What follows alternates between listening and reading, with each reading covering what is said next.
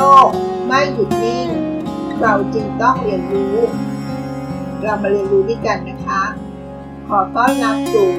เซอร์วันพอดแคสต์ค่ะ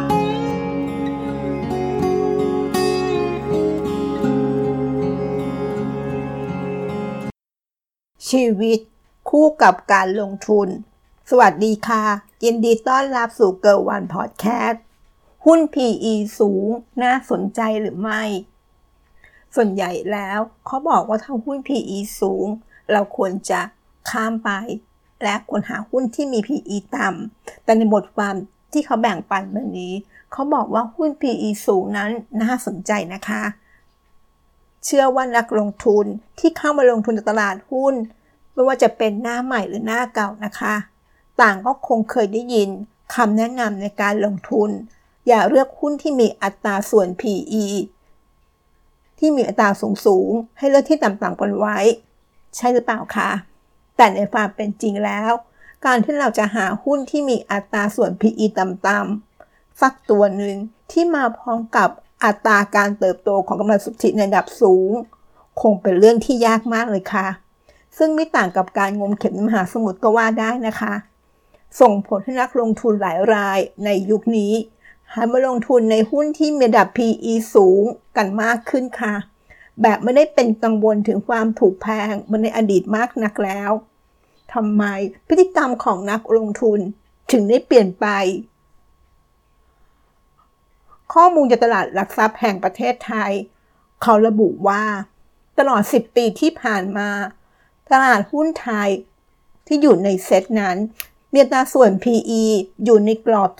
13-30 เท่า แต่กับมีหลายช่วงเวลาที่ราคาหุ้นบางบริษัท ขยับขึ้นไปซื้อขายกันด้วยอัตรา PE สูงถึง 50-70 เท่าเลยทีเดียวนะคะ ซึ่งอัตราส่วน PE ที่อยู่ดับสูงสูงทำให้หลายคนมองว่า หุ้นมีมูลค่าแพงมากแล้ว แต่ใช่ว่าจะเป็นเช่นนั้นเสมอไปนะคะ เพราะ ถ้าบริษัทดังกล่าว สามารถสร้างการเติบโตของกำไรสุทธิ ได้ตามตลาดคาดหวังแล้วก็หุ้นของบริษัทนั้นก็อาจไม่แพงอีกต่อไปก็ได้นะคะ ขณะที่ตลาดหลักทรัพย์ ยังให้ข้อมูลเพิ่มเติมอีกว่า ในยุคปัจจุบันนี้ อาจไม่สามารถนำอัตราส่วน PE มาวิเคราะห์ ความถูกหรือความแพงของมูลค่าบริษัทต่างๆ ได้อีกแล้วนะคะ แต่ให้แนะนำอัตราส่วน PE มาเทียบกับอัตราการเติบโตของกำไรสุทธิ ซึ่งได้ออกมาเป็นอัตราส่วนที่ชื่อว่า PEG คำเต็มก็คือ Price Earning to Growth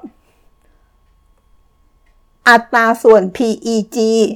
คำนวณได้จากการนำอัตราส่วน PE มาหารด้วยอัตราการเติบโตของกำไรต่อหุ้น หรือ EPS ตัวอย่างเช่น หุ้นบริษัท A มีอัตราส่วน PE อยู่ที่ระดับ 50 เท่า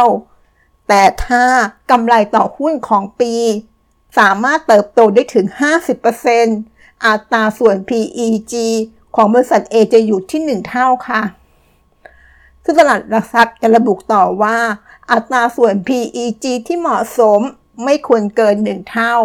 เพราะถ้าอัตราส่วน PEG ของบริษัทเกิน 1 เท่า แสดงว่า อัตราส่วน PE สูงกว่าอัตราการเติบโตของสุทธิต่อหุ้นค่ะ